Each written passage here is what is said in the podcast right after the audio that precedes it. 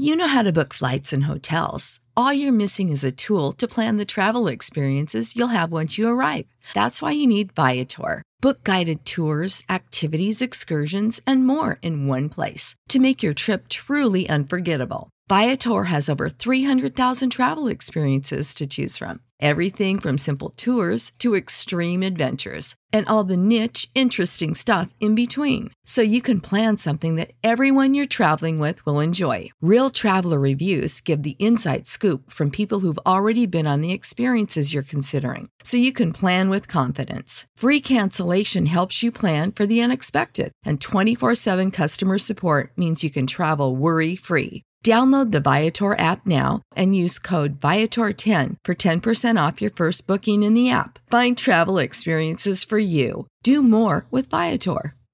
Support for this podcast and the following message come from Corient. Corient provides wealth management services centered around you. They focus on exceeding your expectations and simplifying your life. Corient has been helping high achievers just like you enjoy their lives more fully, preserve their wealth, and provide for the people, causes, and communities they care about. As one of the largest integrated fee-only registered investment advisors in the U S, Corient has deeply experienced teams in twenty-three strategic locations. Corient has extensive knowledge spanning the full spectrum of planning, investing, lending, and money management disciplines. Leverage Corient's exclusive network of experts to craft custom solutions designed to help you reach your financial goals, no matter how complex they may be. Real wealth requires real solutions. For more information, connect with a wealth advisor today at corient dot com. That's C O R I E N T dot com. corient dot com.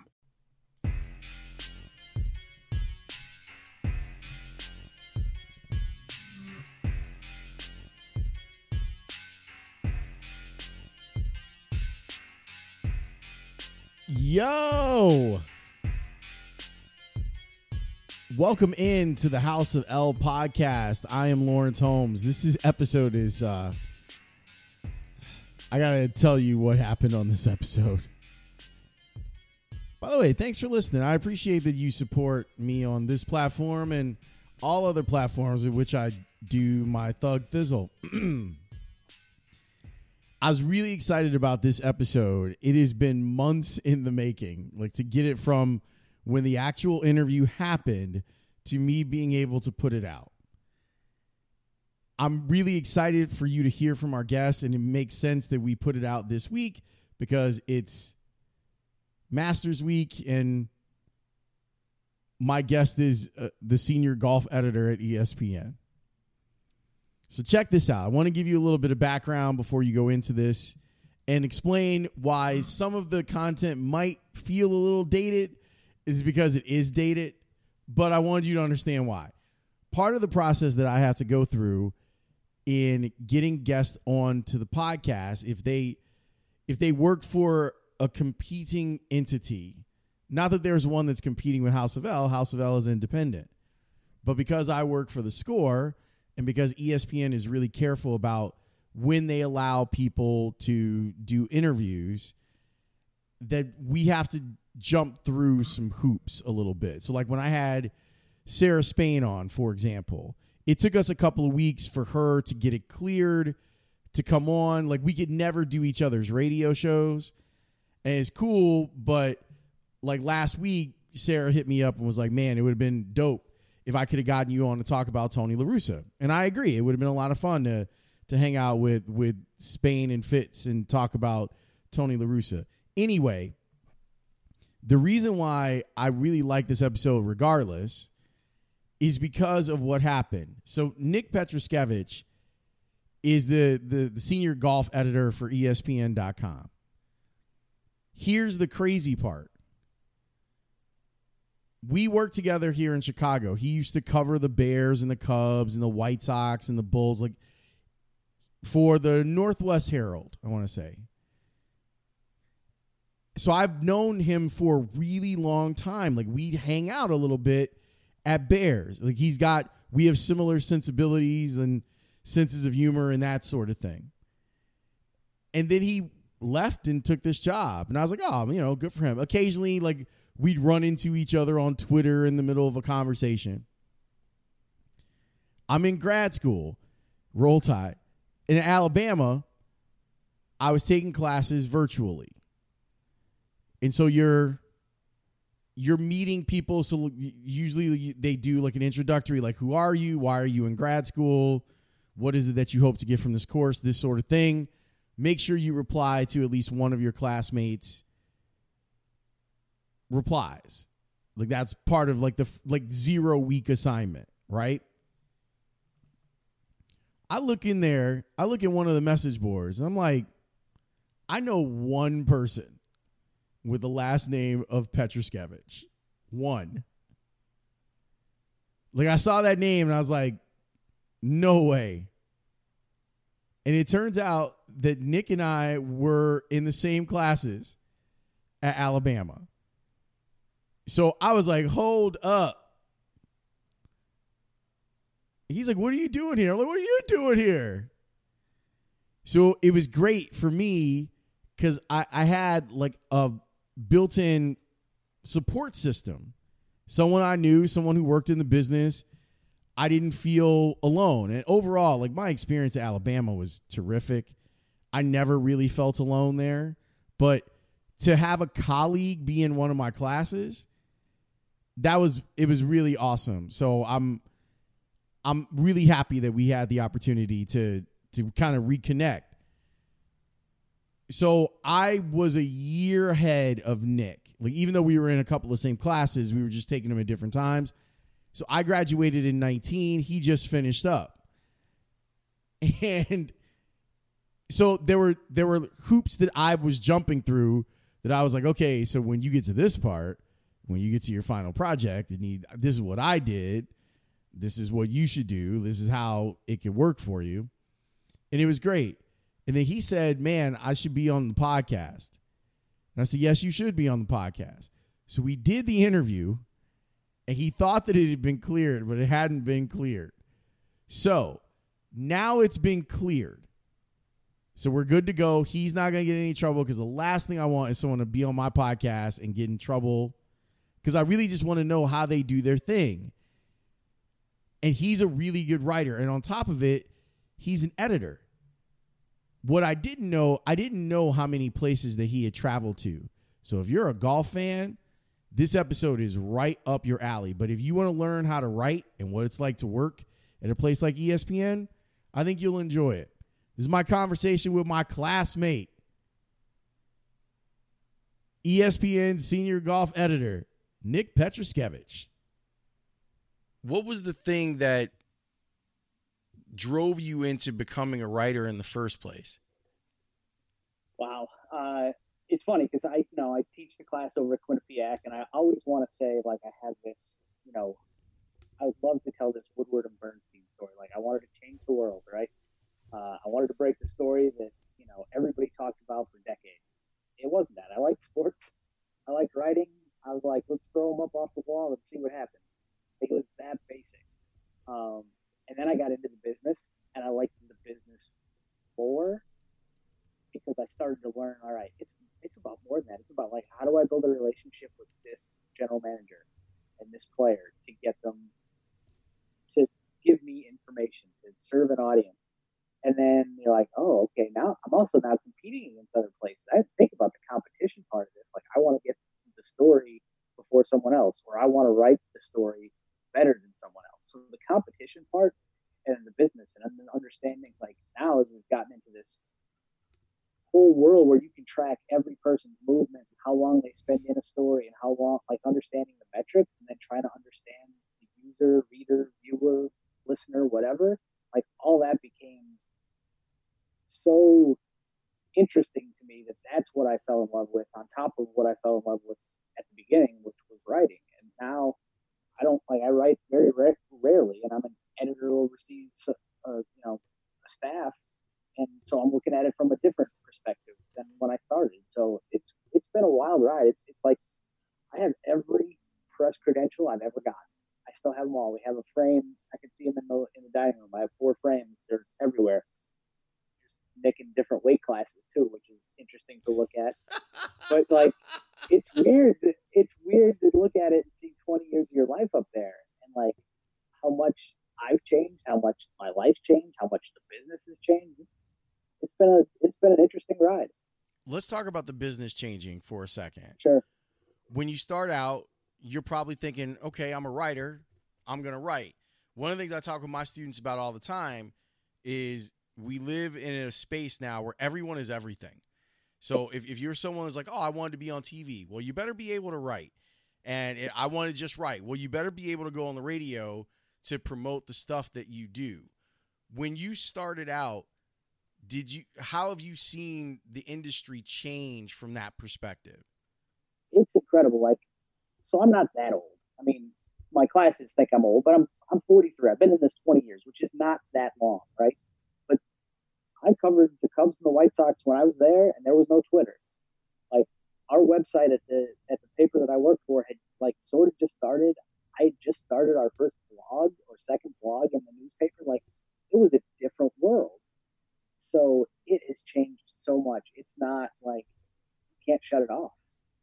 You know, there was not, you know, it's okay. It's ten o'clock at night on, on a Friday and you're, you're cool. We'll see you Monday. Like, don't worry about it.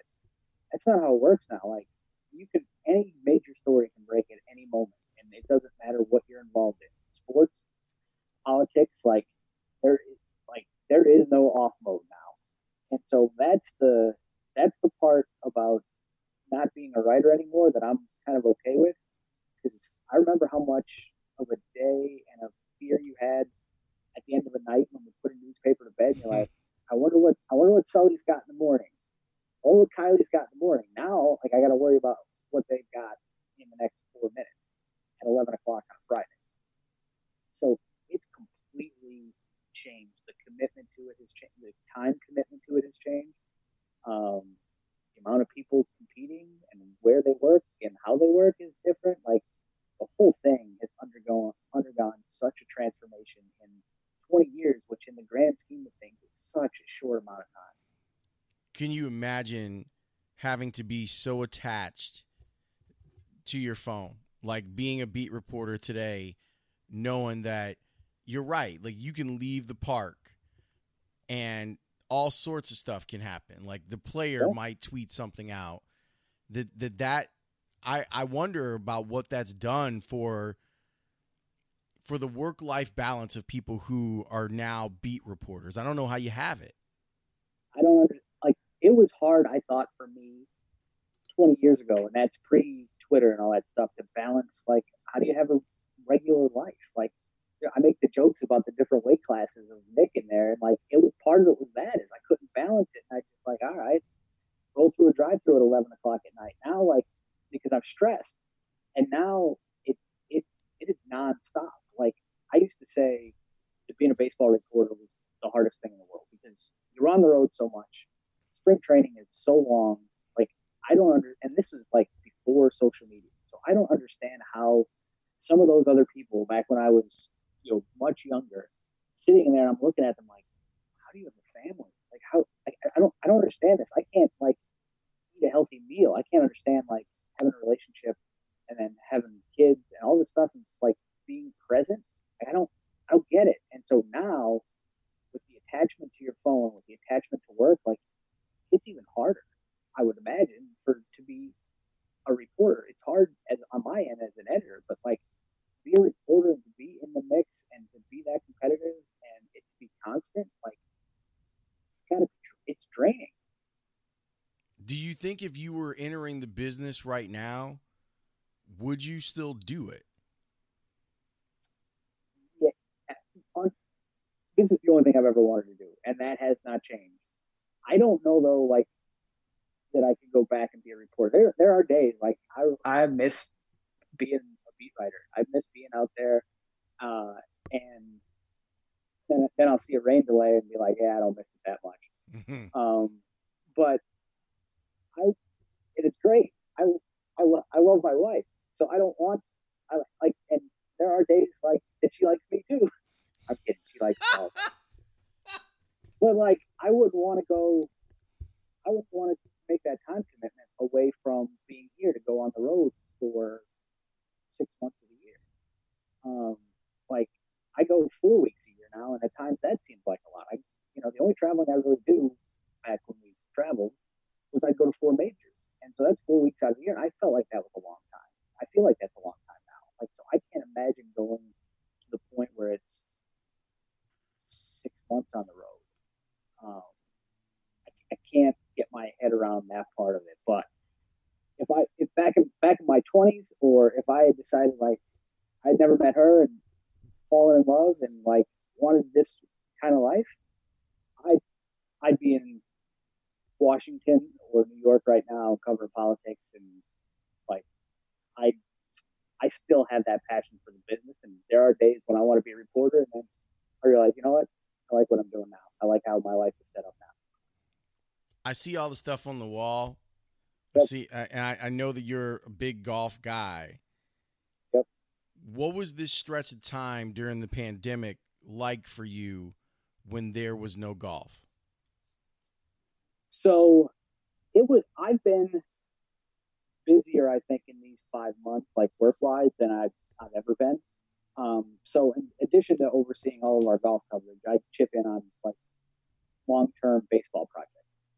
It ended up turning into short-term because I started a project with Tim Kirchin that we did basically his version of On This Date in Baseball History every day for one hundred consecutive days. Yeah, I've been enjoying it. So we finally stopped at one hundred because uh, rumor is there might be baseball here soon. Um, but without golf, it was it was weird because you you had to be a little more creative in terms of storytelling. You had to, I think you learn a lot about your reporters during this time too, because you can't just send them to the ballpark. You can't send them to the golf course and say go talk to somebody. They have to have the contacts to be able to pick up the phone or to D M somebody and get them to then pick up the phone and have a conversation that way. Um, So it was weird. It's good to have it back. Uh, it's good that, you know, personally also I get to go and hit golf balls to clear my head more than I probably should be hitting golf balls to clear my head.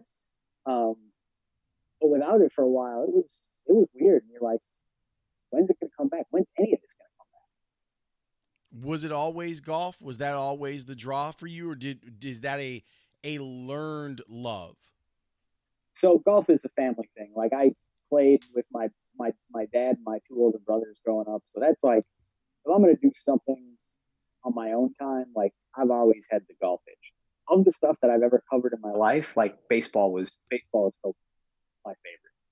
Um, I mean, the trips that I get to make when I get to make them again, if I get to make them again, uh, for golf has been fantastic. Like there's nothing like going to an Open Championship in Scotland or Augusta, but like there, every October, man, I miss I miss Wrigley or Comiskey or Pittsburgh or any of those other stops along the way. There's a day-to-day part of it about baseball that is just fascinating to me um, and challenging. I, I so of the of the professional part of my life is is baseball, but like the personal part of my life, like I lived in, I love golf.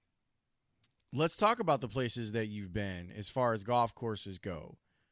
Is there any place that people told you, you know, look, when you go there, it's magic, it's magic. And you were like, ah, all right, you're overselling it. And then you got there and you were like, holy shit, it's magic. Like they said it yeah, was. For sure. So I've watched golf since I'm a little kid, right? I watched it with my dad in the basement with my brothers. Like I remember all of it. And so the first, I always said I would never go to Augusta until I was on our press credential. Like I was never going to see the place until I was going to go and work there, because that to me in my mind would have been, I made it. No matter what, and I've done some cool things. I did a lot of cool stuff when I was in Chicago. I did a lot of cool stuff here, but I was going to Masters like on a credential. I broke that rule and went to one, went to one day of a practice round with my brother, uh, my sister-in-law, my wife. But then I went to Augusta. But it's one of those things that's like, and I'm not being a shill for Disney, it's like when Star Wars is coming out and you're like, hey, there is no way this can meet my expectations. Like, there's no way. And then it does or it doesn't. I had this fascination with going to Augusta. And let's put aside Augusta's issues, because they're, I'm not going to ignore that they have. But going to that place, like, I had the highest expectations humanly possible. Like, there, there's no way I they can be met. And everybody I talked to said, yeah, like, I felt the same way. And then it beats them.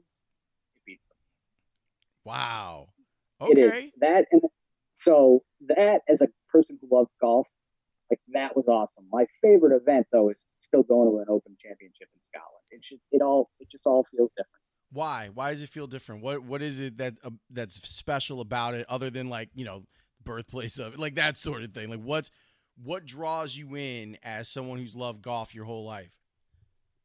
So the, there's a couple of things. So the one is, most of the time these things are getting played in the middle of nowhere. Like, it is like if they had the U S Open in Bristol. Hmm. You're just like, wait, wait a minute. The golf course is where? Hang on, we're parking here, and the, you're telling me the fifth tee is over the, like twenty feet away from me, and I, I know golf. I don't see a golf course anywhere near me, and you're telling me this is going to be a major championship played like twenty feet from where I'm parking, and I don't see any green grass. Like, I don't understand this. And then the towns you stay in um, are, like I said, usually pretty small. I've stayed in some of the weirdest, coolest B and Bs in my life. Going to these major, like I, I went once. The first one I went to was Scotland in thirteen with Muirfield. Phil Mickelson wins. We stayed at a B and B that was, I don't know, it had twenty rooms or whatever. We had three or four of them. And I might or might not bring my golf clubs when I go on these trips. Just maybe. And, and like. I I had a room that, and I'm not making this up, one is I played my golf clubs down and they hit both walls. I I also went and took a shower, and you had to plug in the shower. There was instructions on the wall about how to plug in the shower. I took a picture because nobody was going to believe me. And yeah, so, all right, this is how this is going to work.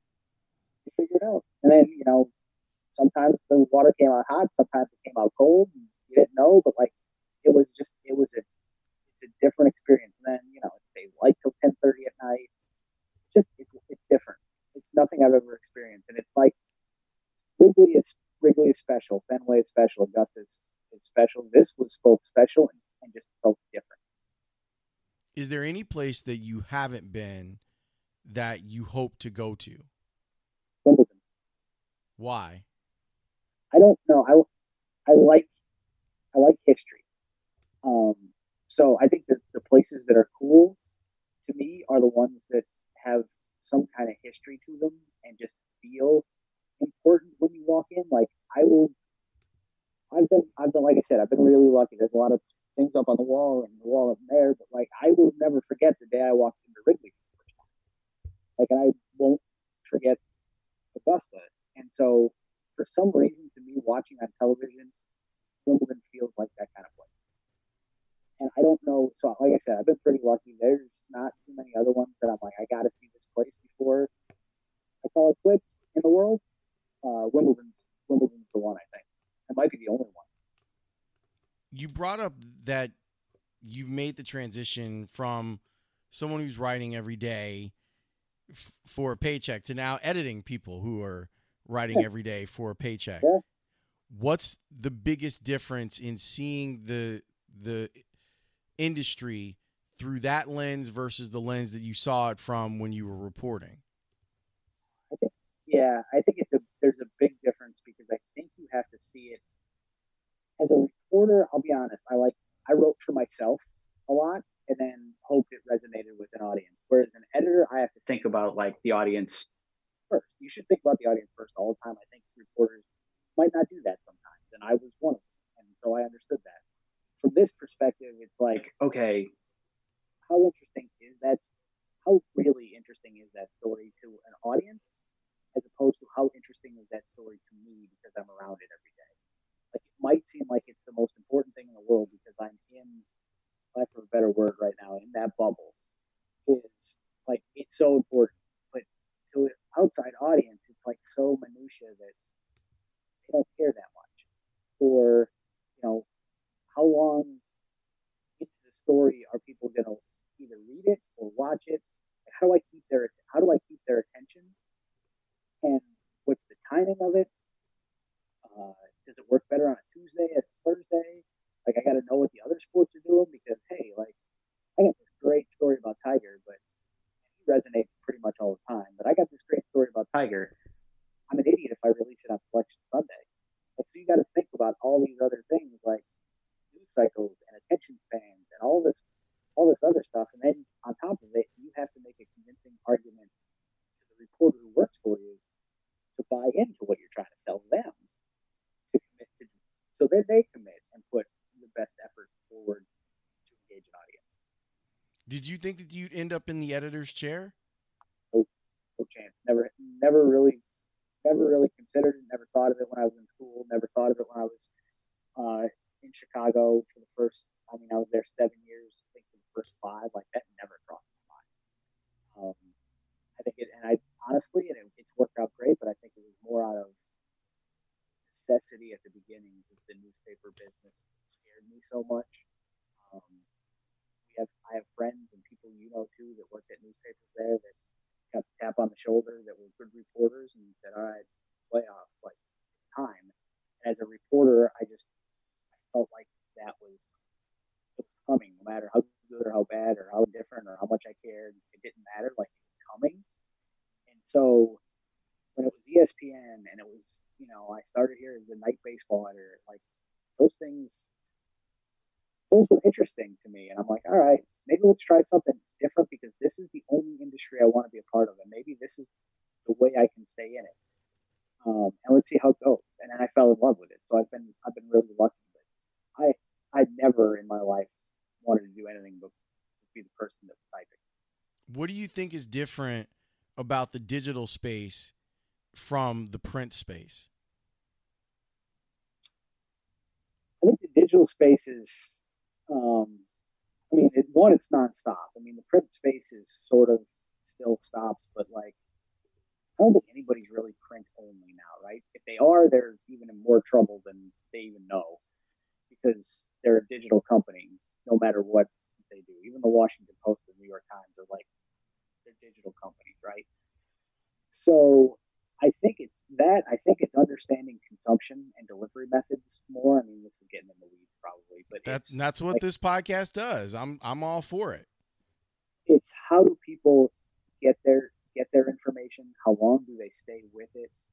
Um, how do they? How much do they? How much do they care? When do they care? It's all of those things. And so I think the other issue, and this is just from the writing part of it, is there are, because there are no space limits. Without the ones like you who work tirelessly to keep things running, everything would suddenly stop. Hospitals, factories, schools, and power plants, they all depend on you.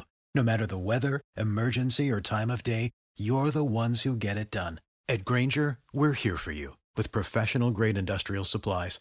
Count on real-time product availability and fast delivery. Call, click grainger dot com or just stop by. Grainger, for the ones who get it done. Like, I think sometimes it's just, I've always said, especially when it comes to writing, like, it's easier to write long than it is to write short. And it sounds counterintuitive, and you're like, that makes no sense. You can just keep typing, and if somebody doesn't stop you, that's easier than saying, all right, what do I leave out? I tell that to my class all the time. I'm like, I, I know I know you've got enough material here for five thousand words. I want five hundred. I don't want five hundred one. I want five hundred because that makes you decide, what do I leave out? When do I step away from the table? And I think that's the hardest part in digital is like, we can just let people go on forever because there is no, there is no like inch count, to use an old, no longer with us newspaper term. What do you think leads people to sticking around and reading more? Because, you know, there there have been all sorts of studies that the attention span, you zone out after about six hundred words when you're reading things digitally. So what do you think when it comes to long form stuff captures people's attention enough that they're going to invest and actually read? So I think a good story is still always going to be a good story. Um, so I think that's part of it is, and I think there's name recognition sometimes. Like, yeah, I mean, people are going to click if and watch if it's Tiger. They're going to click and they're going to watch if it was Tebow. Like, as much as we say we, we didn't want to, like the metrics, and that's the thing, we can prove it to you. Like, you're gonna you're gonna watch it, you're gonna read it, you're gonna listen to it. Um, but I think there's the other part, and it's basically the, the concept is, and start from scratch, and that's the job that's incredibly important. And take very seriously is the entry point is always going to be the headline. I mean, so I wanted, I've spent an inordinate amount of time on headlines, and it's not just to clickbait you and get you to get you to jump in. It's that's my that's my way of writing still, but that's more my service to the reporter who worked their ass off for this. Is that I want to give the, them the best opportunity to have this consumed by the most people. So I think there's all that. I mean, one of my favorite stories in the last year at E S P N uh, was by Liz Merrill, who is fantastic. It was about, you know, a former uh, former college basketball player who became a nun. It it's just it's phenomenal. It'll take you a day to have to read it because it's so long. But I read the whole thing. It's fantastic. And you're thinking, like, hey, it ain't Tiger. You know, it's not Mike Trout. It's not, you know, Peyton Manning or Tom Brady. It's a former women's basketball player at Villanova who became a nun. And that's that will that will be on my both. That will be on my syllabus for I can't see, I can't imagine how long until I drop it because it's phenomenal. But it was like it's a great story. And a great story is always going to be a great story no matter what platform. You talked about the headline writing aspect of your job. Does it satiate you, or do you still feel the urge to actually write content every now and again? Sometimes I do, and at least I'm lucky enough that we have such a small crew digitally that, that write golf that, you know, I assign myself some stuff. Um, one, because, you know, I, I do have that background, and I have the blessings of my my bosses to do that occasionally. But, like, you know, at Augusta or at the majors, I'll write once or twice a week just to fill in some gaps, or, hey, this came up, and Bob Harry or Mark Schlabar or Ian O'Connor, like, often doing something else or chasing something else. And I'm like, all right, we need to do this. I can do it. I'll, so I do it. Um, and I find smaller ways. We have basically an in-house version of Twitter. It's called Shortstop, in which, you know, we have short form content that we put up. And, you know, tomorrow when Tiger goes off at one seventeen, like, I'm the guy that will be in charge of that. So it's small doses, but it fills it fills the, the urge that I have occasionally. And then every once in a while I'll write, but then I'll be like, all right, that's not right. I don't have this in me. Like, I worked in the newspaper industry at a time when I wrote three times a day, and it was, okay, it's all right, that's twenty-five hundred words, three thousand words a night on deadline. Now I'm like, I get done with a thousand once a you know, every two months. I'm like, yeah, I, I haven't practiced that muscle in a while. Like, I'm okay not using it for another two months. What do you think makes a good writer? Um, I actually think in a lot of ways it happens before they actually sit down and hit a keyboard. I think it's the idea is important. I think going in with an idea or a concept, and then also then allowing yourself to be like, that isn't what I thought it was. Let's go in this direction because it can be better this way. And the story goes from there, and the reporting and asking the right questions and getting the answers. Like, all of that is part of it. That was the part that I didn't know when I got into this business. I'm like, ah, I'll just write cool, you know, I'll write good sentences. I'll craft these great narratives. But it's how you get there is the important part. Like, anybody can sit and just type, but can they get the answer? Can they get, I don't know, can they get Mike Trout to open up? Can you get, Can you be that person that gets Tiger Woods to actually answer a question that when he's done, he actually answered a question with a meaningful answer as opposed to just talking for ten minutes? Like, that goes all, that all matters in the writing. And so all of that stuff. But then, yeah, then there are just, there are wordsmiths. And so I think it's somebody who can tell me news and on another day can be a poet. Like, it, all that stuff goes into it. So I think there's a, the word that I think gets used so much in my class and my students hate me at the end of the semester is versatility. What do you think about teaching the next generation of writers? I, I love it. Again, I love being at E S P N. I love doing this job, but like, and it's going to be different this semester probably because who knows what version we're going to teach in, but there was nothing kind of like that energy every once, because I taught my classes once a week, three hours. There's nothing quite like that energy on the drive over. That like, all right, this is gonna be good. Like, there was, they come at it from a different perspective. Um, they think about how stories are told and how they're consumed differently. Um, they haven't been in it for ten, five, ten, twenty years, so they're not beaten down like some of us can be at times.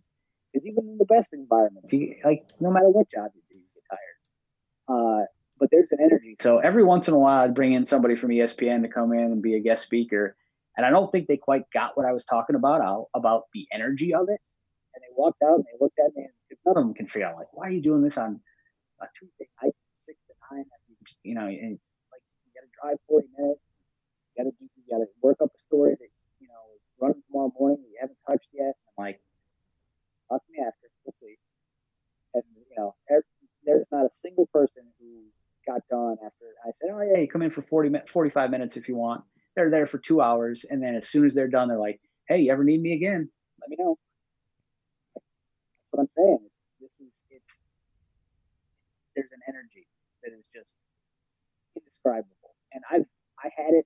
I had the benefit of sort of having this run in the family. Like my older brother was a lawyer for the Department of Education and Department of Justice, and so when I was at Maryland, he was at those places, and he started uh, doing adjuncting uh, hmm. over at George Mason. And he fell in love with it, and, you know, then went on full-time professor, and now he's a university president. So I saw it, but I remember him saying, man, this is this is something. I feel like our Bama experience prepared me for this last quarter that I taught, because we were kind of sitting here going, I, I usually only teach one quarter a year.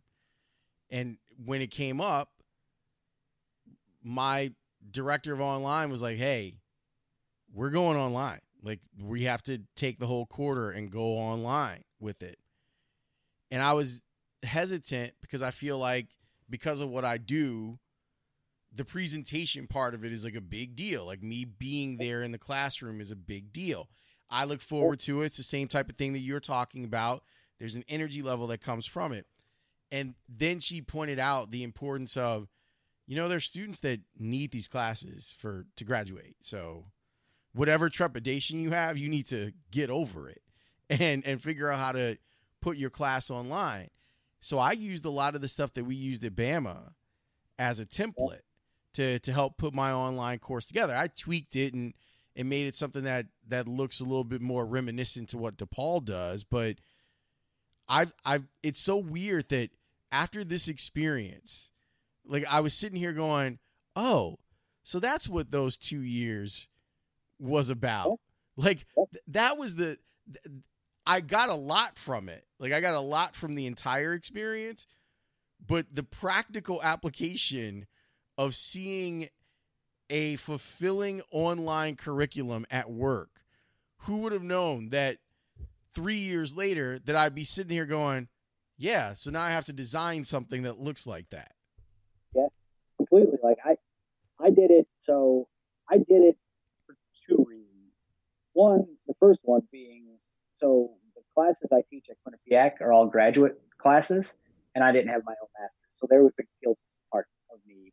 It's like, I shouldn't be teaching master's level classes without a master's. Like, I mean, I should, because this is a different kind of industry. It's not like engineering or something else. Like this is a work-based real world experience. And I have twenty years of experience, so I don't feel that bad, but like I you know I probably should have my master's. So I wanted to do it. I wanted to challenge myself. The other part was, I think you learn what you like, what you don't like by watching somebody else. So I was curious how other people did it, and I'm like, you know what, this will help me. I, I need to get my master's, and this is going to help me be better at teaching, because I'm going to see what I like, and more importantly, I'm going to see what I don't like, uh and go from there. Never having Never thinking that not only am I going to need it just for the in-class experience, but like now I really have to learn, remember what I liked and what I didn't, because who knows, probably it's all going to be an online experience in the fall. So now, like basically, I just did work study for two years and how to help me be a professor. So that was an unintended benefit of going and doing the Alabama thing. Yeah, man, I I've been blown away by it. And I'm, you know. Doctor Roberts, like he's always having me talk to people and stuff, because there's no zealot like the converted. Um, and I, I definitely fall into that category now, but I felt a kinship with my students this, this past quarter too. Cause now it, it's like what you were saying with being a, a reporter who, who then turns into an editor, and it's, it's the reverse. Like now I'm like, oh yeah, I was in your position a year ago. So, so understanding how to sometimes let your foot off the gas on students. Like that, that was one of the things where I was like, you know, I had some classes where it would have been beneficial to have a breather. And so I'm trying to make sure that I build some of that stuff into the curriculum, because you don't want the students to get fatigued. With undergrad, it's a little bit different. Like they are, they are, they're being overstimulated already. So, so I have to take a little bit more care to make sure that they get through all this stuff, because they're being bombarded with stuff. And I just, I was so impressed by the way, and you probably had a similar experience, so impressed by the way the students rose to the occasion. Like, this is unprecedented stuff that we're talking about right now. And I was really blown away by their ability to be like, okay, okay, this is the new normal. Cool. Hey, old guy, what, what is it that you need me to do? Great. Let me go do that. And I, I, I really felt that kinship to them, because they were so willing to give of themselves and allow for the educational process to morph and change around them because of the pandemic. Yeah, I mean, it's an incredible challenge that nobody could have prepared for. And so there's nothing good about the last four or five months of the world, right? There's there's just there's nothing. Like, it's sad and it's frustrating and it's exhausting and it's scary. But I think the one thing we're all going to come out of this for and have changed a little is there has been a required creativity. Because whether it's teaching, whether it's doing the job that I'm doing, whether it's doing the job that you're doing, like, we got to figure it out, because we can't just shut it down. So whether it's being a student, whether it's being a professor, whether it's being a journalist, like, whether it's, you know, being in the healthcare industry, like my wife is, like, we gotta, we're going to figure this out. How are we going to do it? And stuff that should take months in her case, like, they're doing faster. Um, in my case, in my case, and in your case, like, we're not shutting down the website or the T V or or or the studios. Like, so how are we going to do it? Let's figure it out. Like, and I've seen the creativity has been impressive, and it's not just at E S P N, because I work there. It's been at other outlets too, but the creativity and how we accomplish things, and how professors and universities are functioning, and how they're going to continue to function. Fly without a net, man. Like, this is all new, we're gonna, but we got to figure it out and be creative and get the job done. You know what? What term I, I prefer now to adjunct? I prefer scholar practitioner. Okay. How's that going? You get you getting that trademarked or no? No, no. This was actually like someone. It, it's a friend of mine in education. When I was, because you know I, I get emotional like talking about the students and everything, and and she said, "You're a scholar practitioner." I was like, "Yes, you're an adjunct, but you're a scholar practitioner because you're teaching what you what you know instead of being an academic. You're taking your real world experience and you're you're giving it to the students." So I found that I, I kind of like, yeah, like I kind of dig that. Like, that's kind of a, a cool thing to be. And it's so great when the light clicks on, you know, like when, when you try to teach a student something, or I'm sure you're probably doing it with brevity and the, the brevity of their writing. And then they realize that they can tell the story using five hundred words instead of a thousand words, and, and how they go, oh, and, and like they've picked up something that they'll carry with them for forever. Yeah, I mean, I I still have things in my mind of professors telling me something, or um, people in Chicago, other journalists along the way, and like so. When you see the yeah, when you see the light go on, and when you see them get it, or when they get a job, um, I am, and I don't. You're probably the same way. I am insanely protective of that room. Like I. think about, I don't do it often because I don't want to fall in the trap of always asking for guest speakers and them just coming in and telling old war stories, because I don't think the students get a ton of that ton out of that if it's done a lot, but like two or three times a semester At most, I'll bring somebody in. And I spend a lot of time thinking about who it's going to be and what the group of students I have. Like, hey, it's, it's this group of students, so maybe the person who I love to death, who was great last semester, might work with a different group this semester. Let's let, let's move it around. And I spent a ton of time stressing about, like, okay, are they going to be good? Are the students going to be engaged? Are they going to get a lot out of this? And I know the people I'm asking are good journalists. It's just a matter of whether this is going to all work, because I am protective of this room, and I want them to get something out of it. I don't want to waste the people I'm asking their time, but I also want to make sure that the hours that they're in there, two hours, even though I only asked for like thirty minutes, is going to be productive for everybody. Um, so I don't know if you're like that, but I am insanely protective of the room. Yeah, it's uh, I'm I'm with you on that. Like I, I mean, I often refer to my students as my kids, so like it is. Yeah. I'm super protective of them, and it's why I get all weepy at the end of the quarter, like when they leave. You know, like I, because I I know how hard they work, and I know that they they want to do well. And they don't want to do well because I'm there. They want to do well for themselves, and.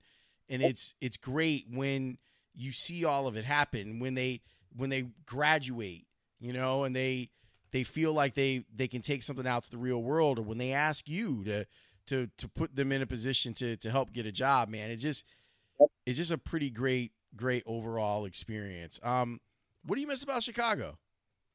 Everything,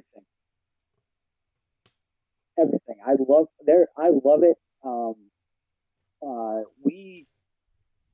Probably come once a year at least, and we do it more. But like, and my wife has fallen in love with it too. I love there. I miss everything about Chicago. I love it. I mean, again, not looking, not coming back. This I got a pretty good. We got a pretty good situation here, but um, there I met. Like, I, we don't have enough time. There is so much about that place that I love, um, and even in the winter, uh, it, there, yeah. There's there's just a vibe and a feel about that, about the city, about the different neighborhoods. Like, Chicago is big, but then you get into all those little neighborhoods, and it's still Chicago, but it's not, because it's all the neighborhoods with their own different personalities and their different, you know, places to go get something to eat or a bar or just personalities. Um, it's just it's it's such a great. Such a great city, and no, miss it every day. We're done, man. Unless there's something else, unless you want me to get you in trouble. No, I, I, I think you're not getting in trouble. I can do that enough on my own. I do not need your help. Well, good. I'm glad that we were able to make this work. Yeah, hopefully it was all right. Are you going to go get a P H D? I keep saying no, but eh, why not? At some point, I probably will do it. I'm thinking about it, too, and I feel like I could get it by the time I'm forty-five. Like, I could get it by the time I'm fifty if I hustle.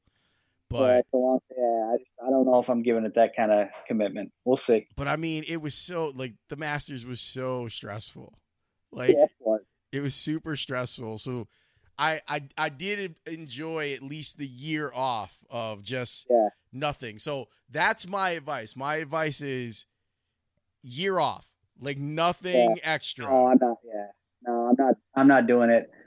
Uh, if I do it, it'll be a year or two from now. Like, I'm not starting it. I, I there's no way. I did like a couple of those classes. I remember writing papers in, like I said, in Scotland and stuff. And I'm like, what am I doing? You're out looking like you're a kid on punishment, looking out the window I'm at like, all the I, golf. What am, I, what, am I, what am I doing? And then, you know, I took one exam. And it was like one of the few classes that had an actual exam where I had to answer questions and stuff and be online. And I'm in like a place that there's no way the Wi-Fi is going to work. Like halfway through it, it drops off. And it's one of those things, like as soon as you only get one shot once you open it. And I had to email the professor and be like, listen, I'm in Scotland and the Wi-Fi died halfway through. Like, I'm not that stupid. I didn't, I didn't only answer half the questions. I need, we got to figure out something there, pal. Well, thanks for being on the podcast, man. I'm really happy yeah, that you're you, you found some success out there, and, and you yeah. seem you seem real happy. Yeah, we're doing we're doing good. It's uh, it's it's I got a I got a I got a good good situation. Uh, my wife's great. The dog is. Eh. I mean, the dog the dog stayed put for forty-five minutes, man. That's a great dog. It's, yeah, it's, this time of night is the only time, you know, she, she hangs out with me a couple of times a day. Once in the, you know, once in the morning when I take her out, once at night when I take her out, and then right about six o'clock, she's she's done working. Usually, my we set up a little office upstairs for my wife, and usually the dog is sitting. She like doesn't move for eight hours, but sometimes for some reason, six o'clock, it's like, all right, I'm gonna go hang out with him. Nick Petruskevich, man, I I can't get over like how big a deal it was for me to be able to see that he was in my classes, and and who would have thought? Like, who would have thought? We worked together in Chicago. He moves to the Northeast. We end up in the same virtual classroom at the University of Alabama. It's so wild. By the way, the podcast is brought to you by our fine friends over at Mazda of Orland Park, Zoom Zoom Nation dot com. Will you do me a favor? Zoom Zoom Nation dot com. Go over there. Buy a car. I, I mean, if you are in the market, like, don't just buy a car. But if you if you have the means and are in the market, when you buy the car, be like, I totally heard about Mazda of Orland Park on the House of L podcast. This is true for, for David Hochberg, too.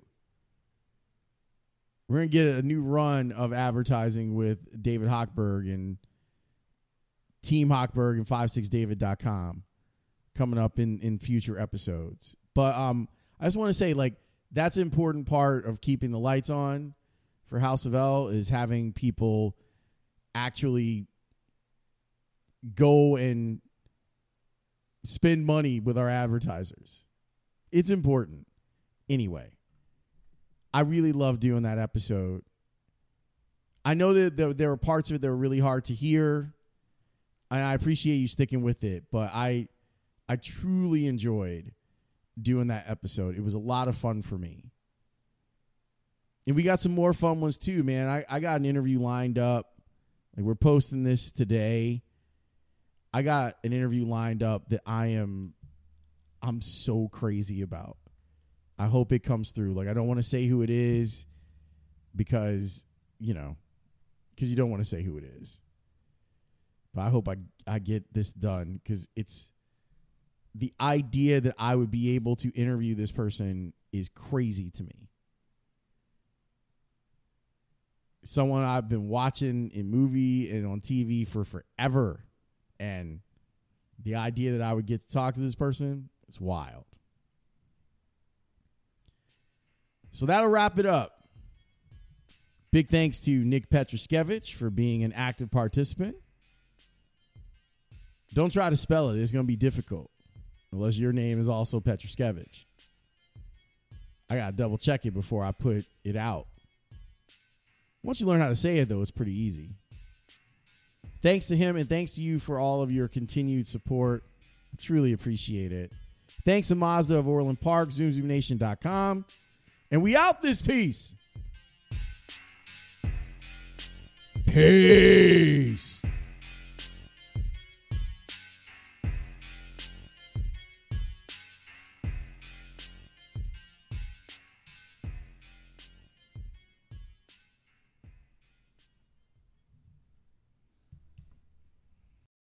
For the ones who work hard to ensure their crew can always go the extra mile, and the ones who get in early so everyone can go home on time, there's Grainger, offering professional-grade supplies backed by product experts so you can quickly and easily find what you need. Plus, you can count on access to a committed team ready to go the extra mile for you. Call, click Grainger dot com, or just stop by. Grainger, for the ones who get it done.